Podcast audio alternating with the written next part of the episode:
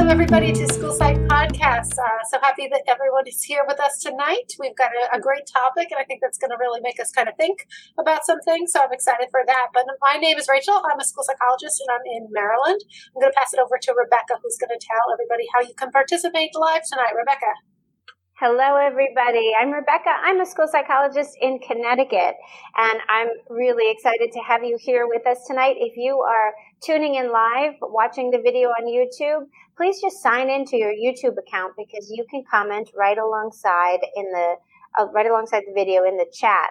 And if you are watching the video later or listening on iTunes or wherever you find your podcast, please also feel free to write us questions or comments or any thoughts that you have while listening, either on Facebook, on the School Psych, Your School Psychologist Facebook page, or on the School Psych podcast page, our dedicated podcast Facebook page. And then we also have a Twitter handle at Podcast Psych on Twitter. So if you tweet at us, please use the hashtag Psych Podcast. And I'll be looking out for notifications this evening as well. So if you'd like to share a more private message, please feel to inbox us on any of those other social media platforms. And now I'm going to pass it off to Eric, who's going to introduce our great guest. Thanks, Rebecca. Hi, everyone. I'm Eric, and I'm also a school psychologist in the state of Connecticut.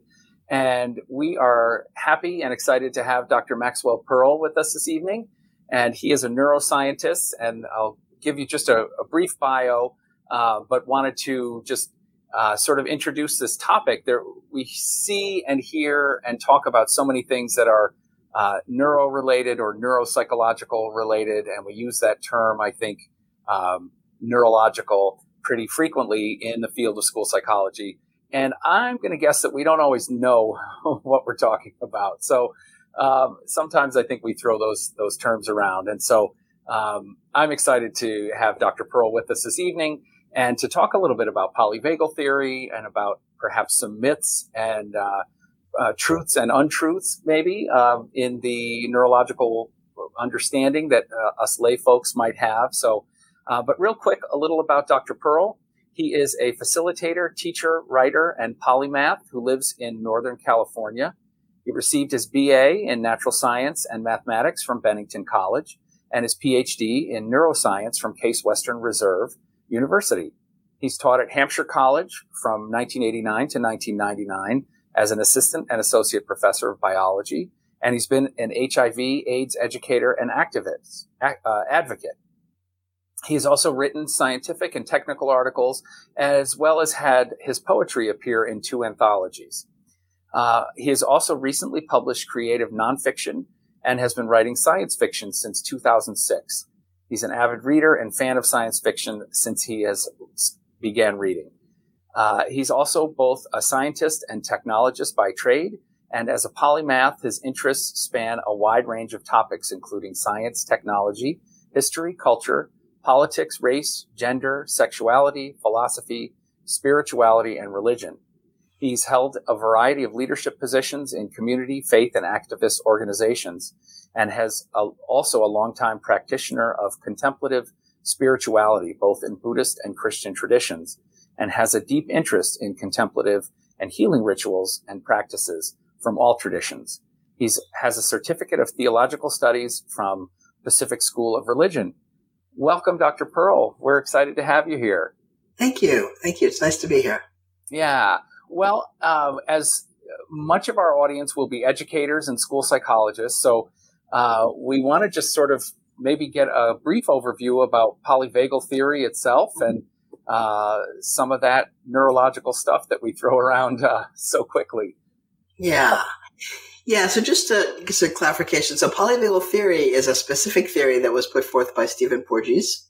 Um, and it basically uh, includes the concept of uh, neuroception, which is that we can detect threat in our environment, and then a hierarchical system where there's um, the, the, parasympathetic and sympathetic nervous systems, as well as our social engagement system, which is something that is um, sort of new to that theory, which is the idea that we, um, the way in which we engage with each other, um, can uh, interact with each other. And specifically, it's about when we detect threat, we try different strategies um, and and that um, in the end, if we're if we're under threat, the social engagement is is not available to us.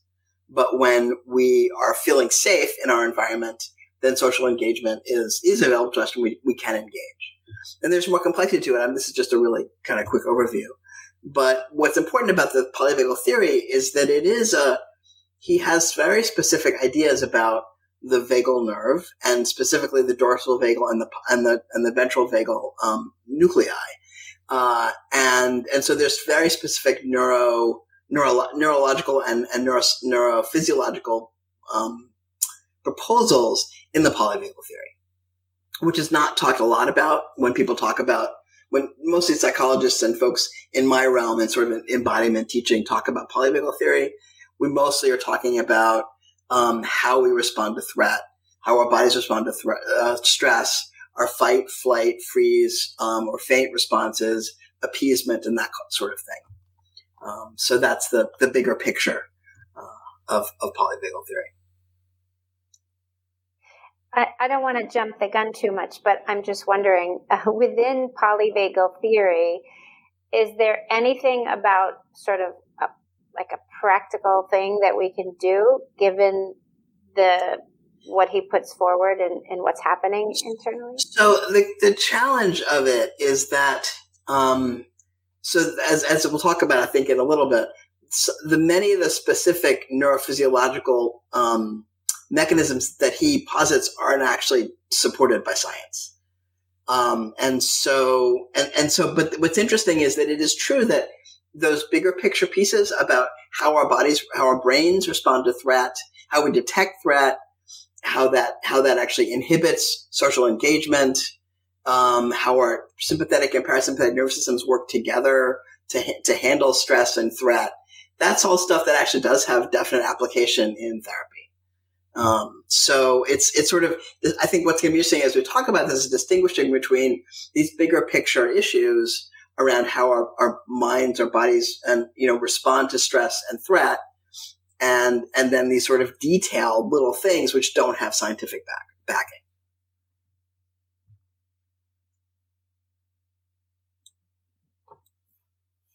That's fascinating. I just thinking here, um, you know, we we have a lot of things that sort of uh, on the fringe, mindfulness, um, co-regulation, all of these topics and terms that we talk about in school. Um, and, and we, you know, I do think, uh, many of us in schools do talk about, uh, fight, flight, or freeze and that initial, um, you know, fear response or, or, mm-hmm. um, that sort of thing and how children aren't available for instruction and socialization when they're in survivor mode, survival mode or something. Yep. Yeah. Yep. Um, yeah, so. and it, it's it's interesting because one of the things that that I know about that is actually quite is actually been well known for a while is something called um, the amygdala hijack, um, which maybe you've you've heard about.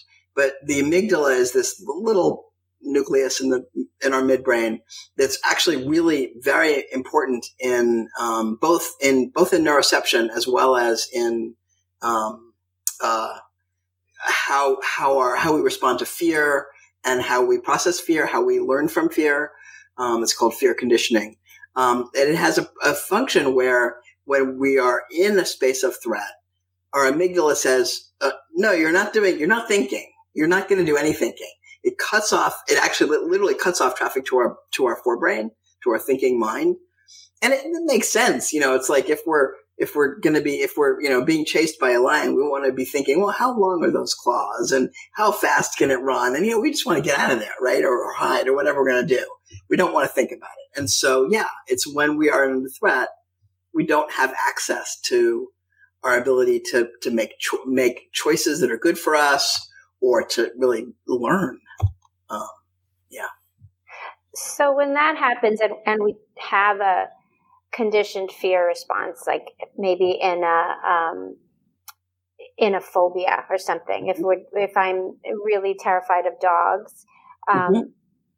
and and and so we typically think of sort of the the treatment for that if I need to overcome this phobia, if it's grown in places where it's mm-hmm. kind of impacting my life, I need to not avoid dogs. I need to kind of get closer and closer to being able to tolerate what's mm-hmm. happening in my body when I'm close mm-hmm. to dogs.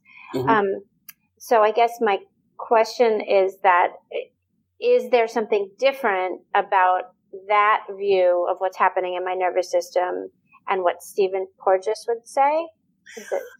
I don't know that I, I, don't know that that that the detailed part of the polyvagal theory addresses that issue particularly. Okay. It doesn't really address fear conditioning. I mean, really, it's about these two parts of the vagal nerve and their their relationship with each other and their relationship with um, the the rest of our nervous systems. And and the, the the idea is that one of them is evolutionarily newer, and so it does different things um, than the evolutionary older one does. And there actually isn't a lot of evidence for that. Um, and there also there's this idea that that the newer one um, provides um, connections between the um, sort of the heart and the face. Um, this the, the, the, he calls it the face heart connection, but there actually isn't a lot of evidence that there's actually connections between the facial control um, and the vagal nerve. So interesting. And is any of that related to the triune brain stuff that people? I, I think that as a theory has been largely debunked. Is that right? Yeah, as I recall, I'm trying to remember that. It was, it's been a long time since that was that was uh, that was a big thing. Yeah. When I'm thinking of this kind of uh, fight or flight response, it seems like that would be a very kind of an adrenaline kind of short term reaction mm-hmm. to a fear that that wouldn't maybe persist. But a, a lot of times, you know, as educators, we hear a lot about you know trauma trauma exposed children and that, you know, they are perpetually in in the state kind of long term. Is that mm-hmm. something that happens? Is that like that you can kind of get stuck in that, or is this more a short term type of reaction and then you move out of that? Does that make sense? Well, so I mean, the the initial response to threat is designed to be short term. I mean, that is how it's designed. It's designed to get you out of trouble or have you deal with whatever it is you have to deal with in the moment um, when you get into a chronic stress condition, it's a different, it's, I mean, I think it's somewhat of a different set of mechanisms. I think some of the same ones get reactivated over and over again, but there's other stuff like there's the cortisol activation. Then the cortisol actually has effects on your brain and does different things to different circuits in your brain. So if you've got um, elevated cortisol for long periods of time because of co- chronic stress and chronic activation, then some other things are happening. Uh, yeah, for sure. But but again, that's not really connected to polyvagal theory directly. I mean, the thing is, the interesting thing about the polyvagal theory and, and sort of, I think that many people think that it's sort of like this overarching thing that sort of put, brings all this stuff together in a nice little package. Um, that we can sort of say, oh, this is this and this explains a lot of things. And it isn't and it doesn't. And, and that's the, the interesting challenge about the brain is that it's going to be hard for us to find you know, sort of an overarching theory which will allow us to understand like how we respond to trauma or how we respond to stress or how our body, you know, it's like, or, or even, you know, regulation and co-regulation. I think that that's, it's going to take time to figure out, um, all this, how all this works. One of the things I talk about in my article is that, is that, is that studying the human brain is hard because we can't for good reason, like experiment on it. Right. And so we have to approximate we approximate by using animal models. We approximate by using cell cultures. We approximate by looking at uh, human brains, but in like active, like in big machines where the resolution is actually not anywhere near as, as fine as it is when we can use animals or, or, or, you know, cultures or whatever.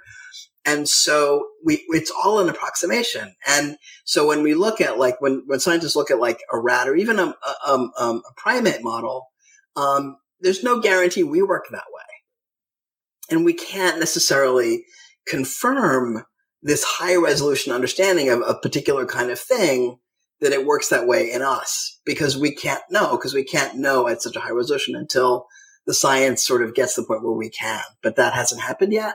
Um, I think probably it will eventually in, I don't know, 50, 100 years, we'll be able to do much more higher resolution, under, you know, you know, investigation of our brains as they're working. But we don't, we're not there yet. And so that's the challenge is, is is is bridging that gap between what happens in us and what we can understand. That's reminded me. Some we had Dr. Um, Scott Lilienfeld on, and he um, and he has a book, Brainwashed, and in reading that, it talked about a lot about the the how problematic it is to study the brain exactly what you're saying and that a lot of these things get splashed on you know on the internet and in the media that they just show a picture of the brain and it's nice and clear and it's lit up in these sections and he talked about how that's often not just somebody's brain that's a superimposing of you know all the hundred people in the study overlaid right. and colored and exactly. and cleaned up to exactly. kind of represent what we think is going on but it's yeah. not and we and we don't know how whether you know, your brain and my brain are going to respond exactly the same to the same thing. We just don't know that. We don't know what the variability is going to be. And so it's, yeah, it's, it's interesting challenge. I think also the challenge, especially when you're coming from, um, from a, a framework of psychology or therapy is, well, if something, if a therapy works, um, what does that mean?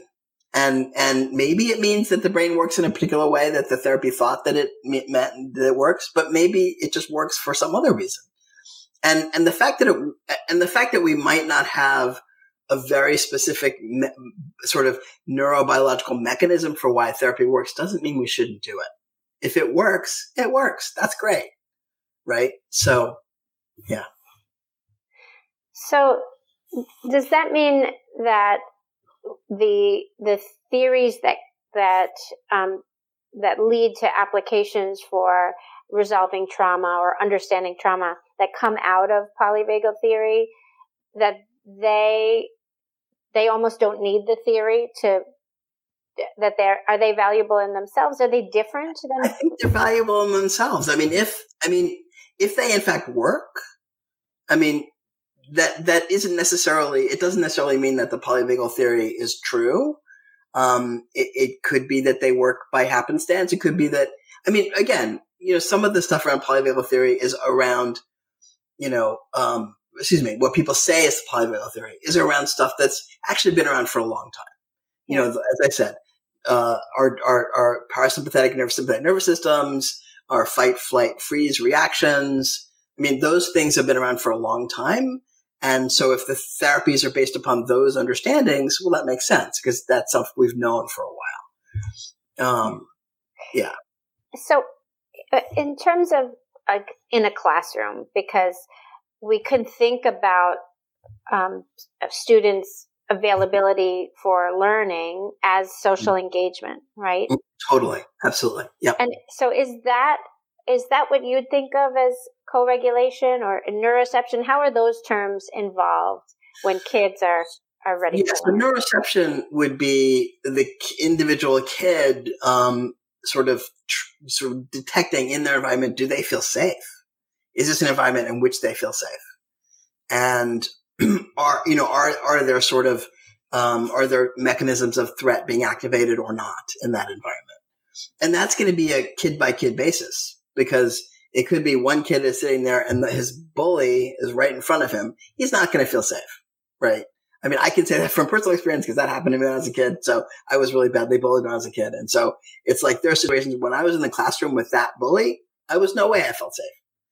You might not know that, right? That's the thing is as the teacher or the psychologist in the school, you probably don't even know that. Um, and so it's going to be a kid by kid basis. I think co-regulation. So, so I think co-regulation requires regulation. Requires so you can't if you have two people who can't regulate themselves, they can't help regulate each other.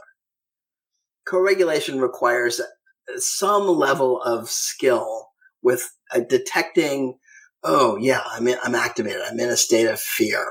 I'm I'm feeling fear. I'm, I'm wanting to run away or I'm wanting to fight or whatever and so I'm going to breathe. I'm going to, you know, relax. And, and so it requires some level of skill on the matter of those two people in order to help each other regulate or a group of people. There has to be some skill present in order to do co-regulation.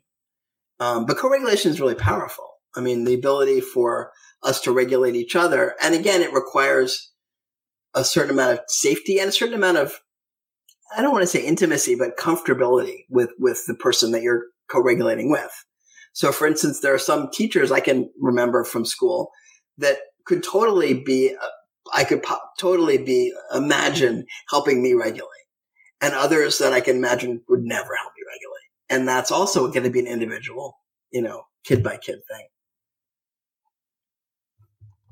I think that makes such a good um, argument for us adults trying to build and maintain positive climate and culture that's supportive and affirming and welcoming to all students. So, mm-hmm. right, we never know whether some child that we think isn't paying attention and is distracted may have, you know, some sort of uh, bullying issue or maybe triggered by something that's going on. And exactly.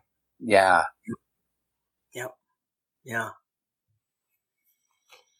What do you think is kind of, I mean, I think there are so many people that, that I see that are um, talking about polyvagal theory in different ways or talking about applications of polyvagal theory either to um, therapy or education. And mm-hmm.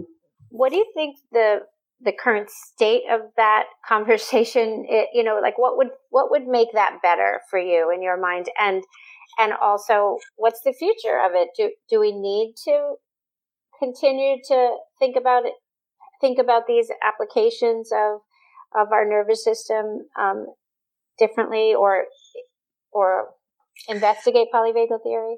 Yeah it's a good question i'm not quite sure how to answer it because i i'm you know i don't have any um, uh, ability to change the conversation, you know. But I think what I would say is that I, I wish, I do wish that people would listen to. I mean, it's it's it, you know over the past um, quite a while, there have been a number of neuroscientists who've said, "Hey, you know, this is not, you know, um, this is there's some problems here. There's some definite, you know, things. There's some definite blind spots, and and and I think that it would be helpful for people to know that that's true. Just that the, I mean, I think people have the sense of polyvagal theory equals truth. And I think that that's just not right. And I think people need to understand and, and also that it's, that it's, that it's a hard, it's hard. I mean, that most people who talk about it and use it aren't in really a position to, to, to, to understand the details of why it isn't scientifically supported. Um, and so, and unfortunately, Stephen Porges has not like, you know, said anything about. It. I mean, he actually continues to sort of try to really, um, uh,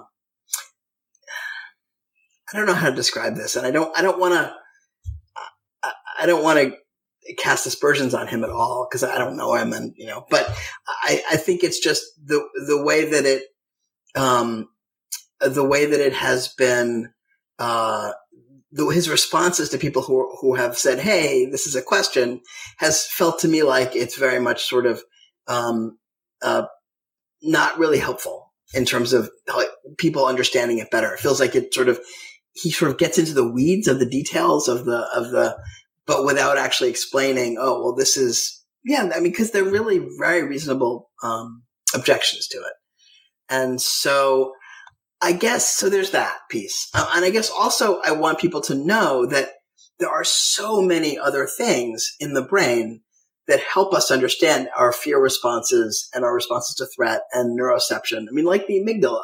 The amygdala is huge. The amygdala, and I mean, I'm not going to say the amygdala is. I'm not going to propose a theory that says the amygdala does all this, right? I'm not going to sort of, but I could easily propose an alternate theory that's all about the amygdala it does everything. You know, it's the same thing. In fact, then there's more. I mean, there's more. There's more evidence that the amygdala connects with facial nerves than than the than the vagal does. I mean, that's true. There is more evidence of the a connection between the amygdala and the face than there is between the vagus and the face. So that doesn't get talked about, right? Nobody hears that. And so, and so I think the thing is, it's really complicated. And I don't think there's, there isn't a way to, to put this up into a nice, neat package. And, but some people sort of try to propo- keep, keep that going. And I don't know what to say to that. I don't know how to respond to that. I think that, yeah, people want things to be simpler then you know i mean that's like human nature i feel to just want the quick easy you know explanation not that it's easy in itself. It sounds fancy, you know. So I mm-hmm. think there's appeal in that too, a little bit like pop psychology, a little bit of you yeah. know things that that makes people go, oh, that's interesting. That's really that's really neat. That's a good thing to to talk about. Um, but at the same time, it's way kind of not in the full picture. and to be completely honest, the poly, that idea of polyvagal theory that's actually sales because it's only two parts. Only it's bivagal. There's two parts of the vagus nerve, not poly. So I don't know. That's that. I just find that hilarious. That and because it is sort of like and it's sort of sexy, you know, polyvagal theory, right? But it's, it's only two parts of the vagus nerve, is not three. And and so anyway, so that's that's another little piece that sort of it's a little bit of my pet peeve because it's like no, it's not poly. Poly is many. That's it's not right. So anyway. Yeah, I'd like to hear more about yeah some of the criticisms. I, I, think you've touched on a couple, but it seems like there's there's a whole. You mentioned you know various kind of um, critiques yeah. or questions about it that people just kind of brush aside. Well, yeah, I mean, one of them is is that thing about the connection with the face, um, and there's some interesting studies which show that that vagal nerve stimulation can actually affect our recognition of facial expressions, which is fascinating, right? but there's no afferent, there's no afferent. Afferent is effective. Afferent is when you're going outward from the brain. There's no afferent connection to the face from the vagal nerve. So there's no, there's no actually way that the vagal nerve can affect um, the way that the face works. Um, so that's one thing.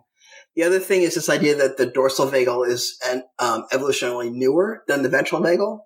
Um, the, but there's actually there's actually um, evidence of a dorsal vagal in in in uh, fish, some primitive fish. Um, so that's the evolutionary thing is, and you know, I think the question about about sort of um, mammals in particular and, and sort of social engagement, it's like I think that there's a, it's like what there's often um, assumptions about um, about sort of phylogenetic. Phylogenetic is evolutionary assumptions about what animals do and can can do and can't do, um, which I think are often f- are really actually wrong. I mean, it's like we think of certain animals as less um, intelligent or more primitive, um, and in fact, there's some animals that are incredibly like crows, for instance, octopi. I mean, so I think we we don't we sort of ascribe certain levels of intelligence to different to different animals by evolution, by evolutionary sort of evolutionary tree, but that may or may not be true. So you know, so there's there's that piece of it. Um, there's also some complex stuff around um, respiratory sinus arrhythmia, which is when you breathe in and out, um, your your your uh, heart rate changes. Um, and the, the amount of that change has been thought of as a way to measure some levels of stress. And some of the ways that Stephen Porges talks about um, respiratory sinus arrhythmia are not correct. And I'm not an expert on that, and so I can't dive into that in detail.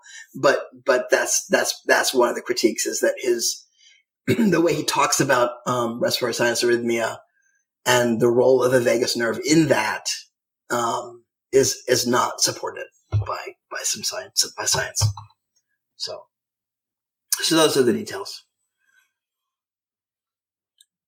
Um, I, I, often hear, and I'm not sure if this is sometimes connected with what people think the theory is saying, but I, I frequently hear, you know, the reptilian brain, that somebody's going to be overwhelmed and they're going to revert to this reptilian kind of um, mm. brain functioning. Is that at all related? Is that it is. I mean, it's that's that's actually been around for a while, and it's true in that the parts of our brain that handle a lot of our stress response, especially the ones that are pretty quick, um, are in the hindbrain, and that's the that means, and it, it, just means that that's the part of the brain that's been around for the longest.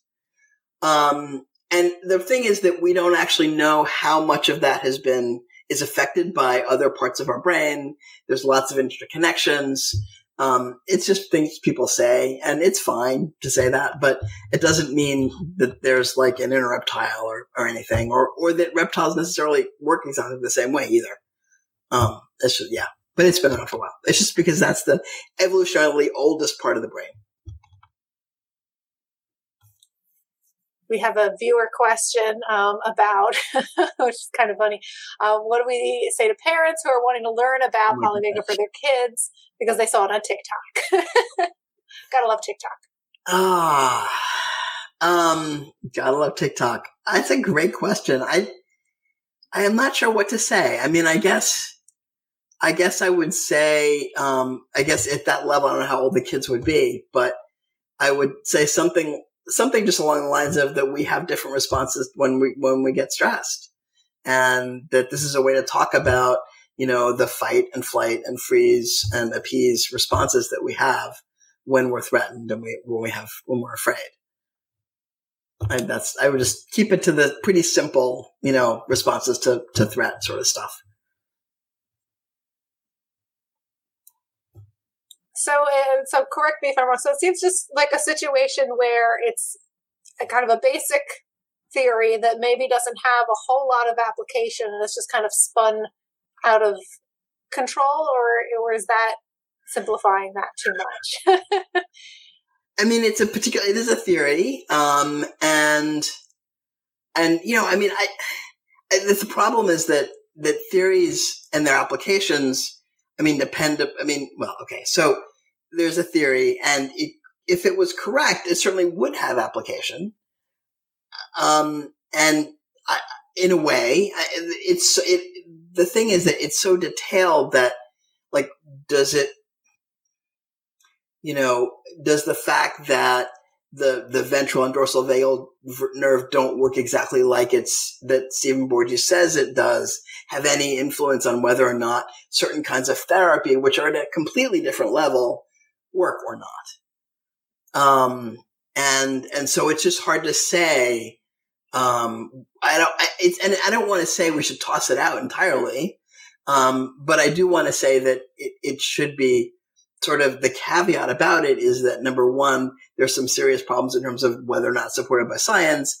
And number two, there's lots of other systems besides the vagus nerve that have to do with this stuff that you should be looking at and thinking about. And, and adding to your sort of list of things to, to start to potentially create therapies around. Yeah, so so therapies that are validated by research and we we know are effective, not necessarily because it lines up with polyvagal. Yeah, and there is um, a theory which is called um, neurovisceral integration, um, which is a it's it's it's it involves more than just a vagus nerve. Um, it involves a number of different systems, and it has a much it has much more scientific basis for it. It's not sexy. It's really complicated. It's hard to explain, and so that's probably why it hasn't you know, neurovisceral integration is not a sexy name, you know, sorry. But, uh, and so it's probably why it hasn't caught the, caught the imagination of people. Um, but it actually has more, um, more scientific, more science supporting it than the polyvagal theory does.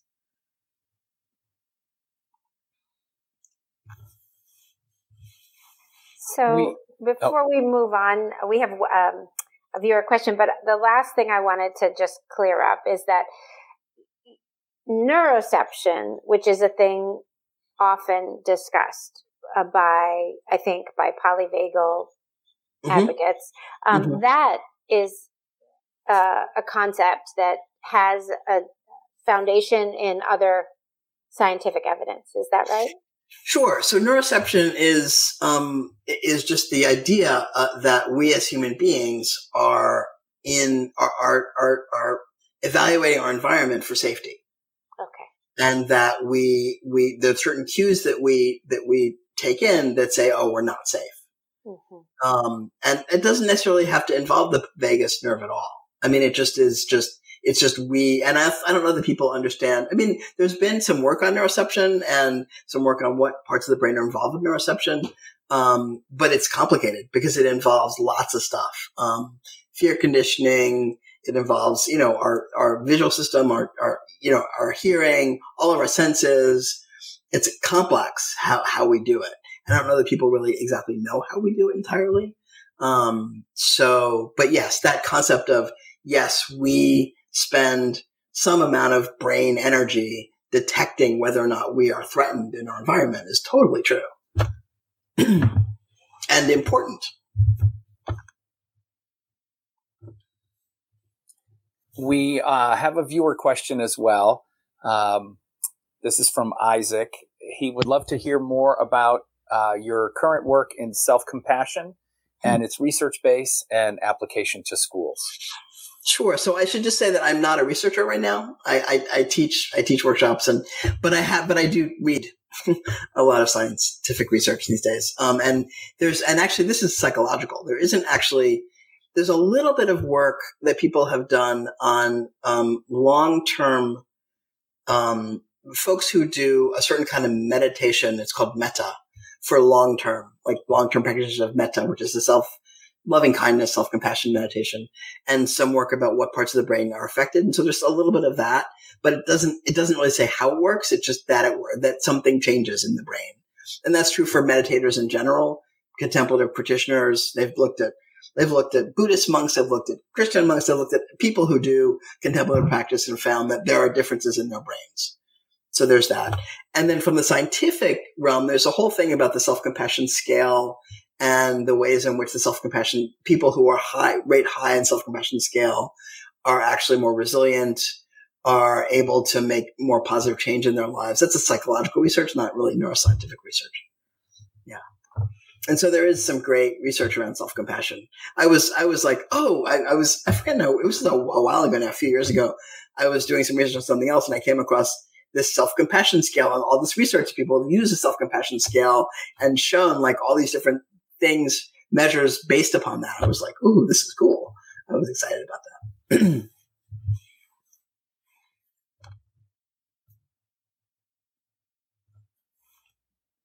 I think that the self compassion scale is Kristin Neff, right? Is that from her? I think so. Yeah, yeah that, sounds, that sounds right. Yeah.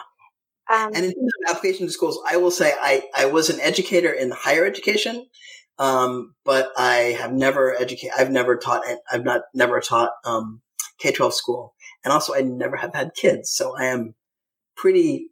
I am yeah. I'm pretty uneducated when it comes to anybody under eighteen.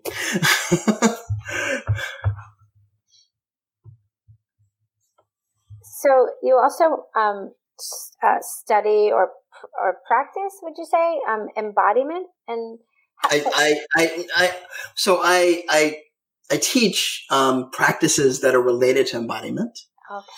And again, by embodiment um, is just like um, how we are aware of our bodies, especially how we're aware of how our emotions show up in our bodies, um, and the ways that we, the ways that that is um, allows us more ease because as we're aware of our emotions, we can recognize them, accept them. Um, there's also some interesting research actually about um, interoception is what it's called, which is our ability to to to understand what's happening in our bodies and resilience. Um, so that's something that's been it's a sort of new researcher, I think, but yeah. And interoception, I always think of all of those interoception, pro, procep, proprioception. Proprioception. Uh-huh. Thank you. Um, uh-huh. as, as kind of components of neuroception. Is that not right? Mm, well, so neuroception, my understanding, and I could be wrong, and people also could use these terms differently. My understanding of neuroception is it is a term that was actually coined by Stephen Porges. Okay. To talk about the ways in which we detect threat. Um, proprioception, it's an old term. It's about how we know our position in the world, like how we know. I actually studied proprioception and neuro, when I was in uh, graduate school. Um, how we know our body's position in the world. Um, and interoception, I don't know how new that is, but that's just our sense of of what's happening inside of us. Okay. And then there's also um, from my OT friends in schools, they also talk about vestibular sense. Is there a reception word that's for that? Balance. okay. Balance, balance. and that's mostly our um, inner ear. It tells okay. us right. It's our balance and movement, balance and movement. I think. So, do you think that the integration of those three internal senses is that part of embodiment, and is that helpful to regulation and um, social engagement? Are those things important for that? Well, I think um, so. I would say that our ability to understand and to know um, what's happening in our bodies, and in particularly like what our emotional state is and whether or not we're activated, um, is what allows us to regulate. And so, because if we're not aware of what's happening internally, we don't know whether we're feeling sadness or anger or afraid or joy. Um, then we can't really regulate ourselves. We can't regulate, we can't come to a state where we can be sort of at, at a calm place where we can make choices, where we can learn, where we can interact and, and with people. Um, and so being aware of, of, of how we are in the world and how we are in our bodies in, in the moment, um, is an important part of regulation and is an important part of being able to, to, to, yeah, to relate to each other and certainly by personal experience, personal experience, my own sort of path to being much more aware of, of what's happening internally, particularly my emotional state, makes a huge difference in my own ability to regulate myself in times of stress, for sure. I've learned that. Yeah, and kind of circling back a little bit to um, to fear responses it seems like one of the things that happen when we when we are fearful um, is this purposeful kind of discon well not so purposeful but this disconnect between our mind and body in a way of, of mm-hmm. kind of avoidance of not wanting to feel that or mm-hmm. you know to distract ourselves from what's happening. Totally, totally. yep. Yep. Yeah. It's fascinating yeah, it is fascinating. and, and the truth is, is, is that I certainly in my lifetime, and, and, and maybe most of us in our lifetimes won't know how the brain does all this stuff because we just don't have that. information. It's just too hard to know. Um, hopefully, in you know, sometime we will figure all that out. But it, right now, it's just hard to know, and and so we sort of have to. It's a little bit unsatisfying. You know, it's like I, I do this work where I talk about embodiment, and I talk about emotions, and I'm like, and some we know a lot about emotions, but I mean, talk about how how all this stuff happens internally. It's like up here. I don't know. I mean, we're, we don't know. We really, literally don't know, and we have some clues, but we don't know any details. We don't know it, it at any detailed level, and it's going to take a while before we do, which is sad and unsatisfying, but that's the way it is. But I think that's good for school psychologists to know. I mean, oftentimes we come across people um, in the field that, that talk very confidently about the brain and right. and the relationship between emotions or cognitive functioning and i've seen you know counselors talk well this part of the brain talks to this part of the brain and then this happens and so i always my feeling is always that if you're going to talk confident about the brain you probably don't know enough to know that you don't know enough like that makes sense yeah. Um, yeah. so i think that that's good for us to kind of take a step back, I'm wondering what your thoughts are on yeah the role of neuro research and whatnot in education. We've had guests on that have said that really because of where we are and our lack of understanding and our inability to measure things and also you know the, just the nature of schools we're not going to hook anybody up to an mri in the classroom to figure out the reading problem or the math problem or the social emotional problem um, that you know so we've had guests that just say like it really doesn't matter and stop mm-hmm. kind of paying attention to it at this point i mean there has some utility maybe for for supporting theories as far as you know if we have a theory that this is how it's working out and maybe we can test and get some information to support that mm-hmm. um, but as far as functionally in the school you know is do you see that there's a place for this research to be applied or not i think it's not direct. I think it takes a it, there's a lot of steps and and especially since a lot of i mean sort of a lot of the research is at a very very small level with making small um, uh, connections between little things in very particular situations. And there's so many steps between that and what's happening in real life and and you just it, it's hard to make the direct connection. And so and i think it's sort of like it's it's many steps away.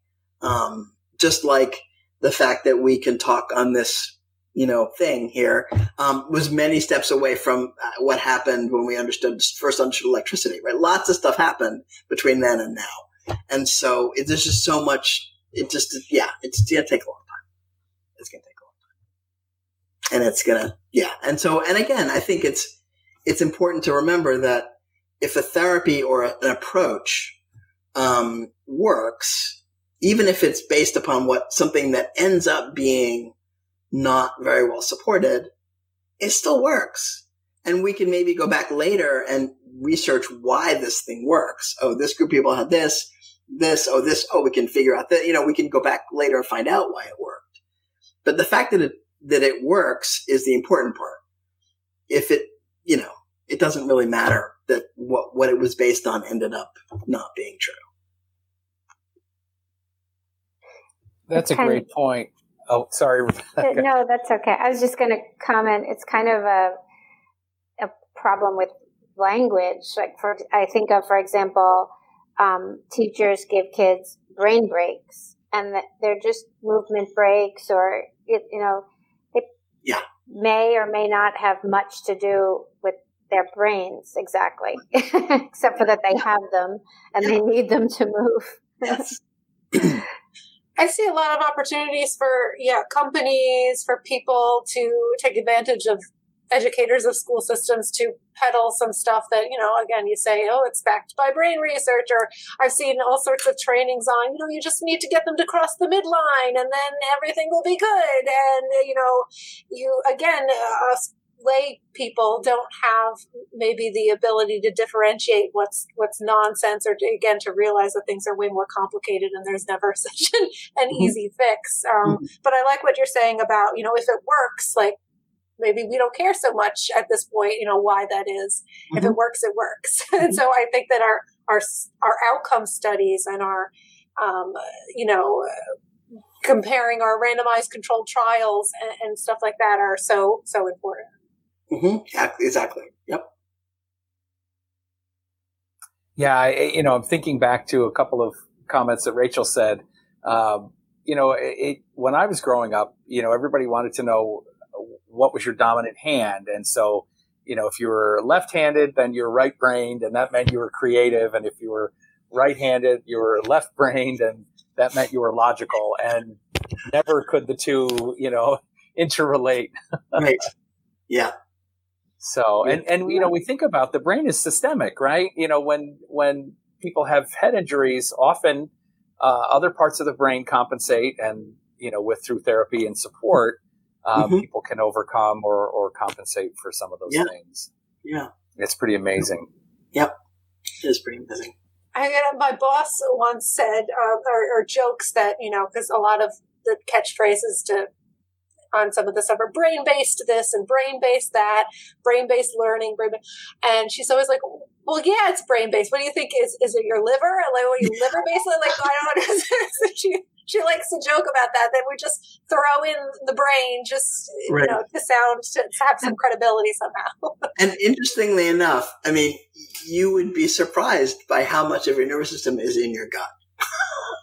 There's a, we have a huge number of neurons and connections in your gut and there's a lot of stuff we don't know about the about the the, gut, the nervous system in the gut and how much it does and what it does and how it relates to anything. So, um, but yes, it is it is it is funny how people use that term.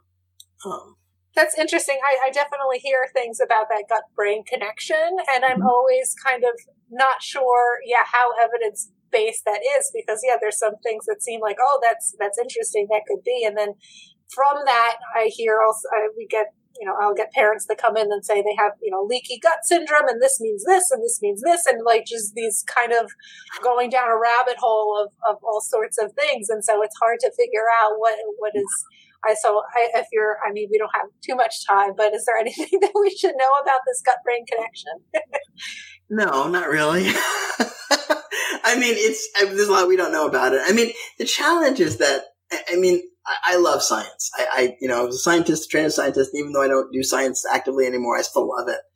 But it's hard. It's complicated stuff, and it's, um, and it, and it's. But I think that we don't. People don't. Uh, people who are not scientists don't often realize how complicated it is. And one of the things I love, I taught at Hampshire College, and one of the things that I love about Hampshire is that we we got the students learn um, studying um, reading scientific literature the first year they were there and so that they could learn how to this learn how to read scientific literature and also learn how to understand how it's how it's like there might be five studies and three might show one thing and two might show a different thing. And how do you figure out which is the right thing? Because it, it's it's complex it's com- um, it's complex and you always know and somebody could do something and it shows this thing but then nobody ever replicates it so it's it's it's hard. Science is hard and and it's also fascinating but it's you can't really dis, you can't really distill out oh this one study says this thing therefore it is true. It's not the way it works but i think people think it does yeah, we talked some about yeah the replication crisis, and, and and as far as you know, we're not we're not repeating these studies. We're just kind of taking it and going, and then how the system kind of perpetuates that and encourages newer research instead of confirming the old stuff. So I think yeah, that's so interesting. Great topic. Yep. Yeah. Um, I, I, also I'll have to try and pull it up and we can post it. There was a study that came out um, that was looking at like several thousands worth of uh, like MRI scans and whatnot, and and compared like two groups of them and got contrary, you know. And so the the take home from that was that they thought that you need uh, larger samples to do these types of studies and we're not been doing that you know? So if all the studies in the past have had 50 participants maybe that's not enough to get uh, you know a meaningful there's so much we don't know about the variability of human brains. And and so if you if you don't have a large enough sample size then you don't actually know how variable they are and that means you don't know how um, reliable your, your your results are it's it's great stuff. I, I want to recommend for anyone um, who's wants to think more, listen more about the gut brain connection. The and do you know the Huberman Lab podcast? Andrew Huberman. It's real. It's great. He's a neuroscientist in California too, so I think you should be friends. Um, and he was he had a couple of episodes on the gut and intermittent fasting and, you know, the conversation about mm-hmm. inflammation and mm-hmm. different foods and stuff. It was really interesting. well, um, we're looking for last minute questions out there. If any of our viewers have anything to ask. It, the conversation makes me think of uh, back in the 90s and early 2000s, we did a lot of, uh, some researchers did a lot of uh, MRIs, fMRIs on uh, students who had reading difficulty, and they were able to sort of track, you know, from the eyes to the occipital lobe and to the fusiform mm-hmm. gyrus and to mm-hmm. Broca's area, and sort of discovered some differences between, uh, you know, um, uh, readers who are struggling versus, uh, you know, readers who are proficient. Mm-hmm. But when I, you know, look at that and then look at good instructional methodology, good reading instruction is good reading instruction. Mm-hmm. And it, it's still, you know, and we've learned a tremendous amount about good reading instruction in the last mm-hmm. 25 years. Mm-hmm. And we were pretty bad at it uh, back in the 80s mm-hmm. and 90s and prior. Right. So, yeah. Yeah. Yeah. Yeah. That's great. All right, so uh, we'll just looking for any last minute questions, but we're going to be starting to wrap up. Um, I want to remind viewers uh, 4 3 is our next uh, podcast, and that'll talk about uh, developmental psychology and social emotional learning. So that will be a good one. Um, but yeah, I don't, I don't know if there's any other uh, kind of last words of wisdom or anything you would want school psychologists to know, or maybe Erica, Rebecca, you have some questions. Um, we're looking for other questions. I just want to thank Dr. Pearl. I thought this was a fantastic discussion, and it's really nice to hear your thoughts and perspective. And I think uh, Rachel commented, you know, that it's kind of depressing how much we don't know, and or perhaps how much we know sometimes. So this is really important. So we appreciate your time. Well, I was really happy to be here, and it was I, I love talking about this stuff. So it was fun, fun to have this conversation. Thank you for having me. Thank you. And Rebecca, I don't know if you are prepared to just show a picture of your book and uh, oh, a little comment, but your your book is out. So. My book is out. I left it downstairs, but um, I'm sure you'll be seeing it because I'm so excited that it exists in the world. It's called the Resilience Workbook for Kids. It's for children ages um, 7 through 12 and for their parents and teachers and school psychologists. So I hope you check it out. We really put our hearts into it and thought about the kids that we're so privileged to work with every day as we were writing these lessons and activities. So I'm so excited about it. Thanks for asking, Eric. Next time I'll bring it upstairs. I've got the box in my kitchen. It's too heavy to carry all the way up the stairs. Very like, cool. I, I, saw on social media you posted uh, your son uh, giving a little bit of a, a, review and endorsement. I thought that was fun. so much fun. I had my son home from college, and he and his roommate did some book talk TikToks for me. So I will be sharing more. I made them film a few. awesome. All right. So thank you so much, Dr. Pearl. That was, that was amazing. And we'll You're say welcome. good night to everybody. All right. Yeah. Good night, everybody. Thanks, Dr. Pearl. Good night, everyone.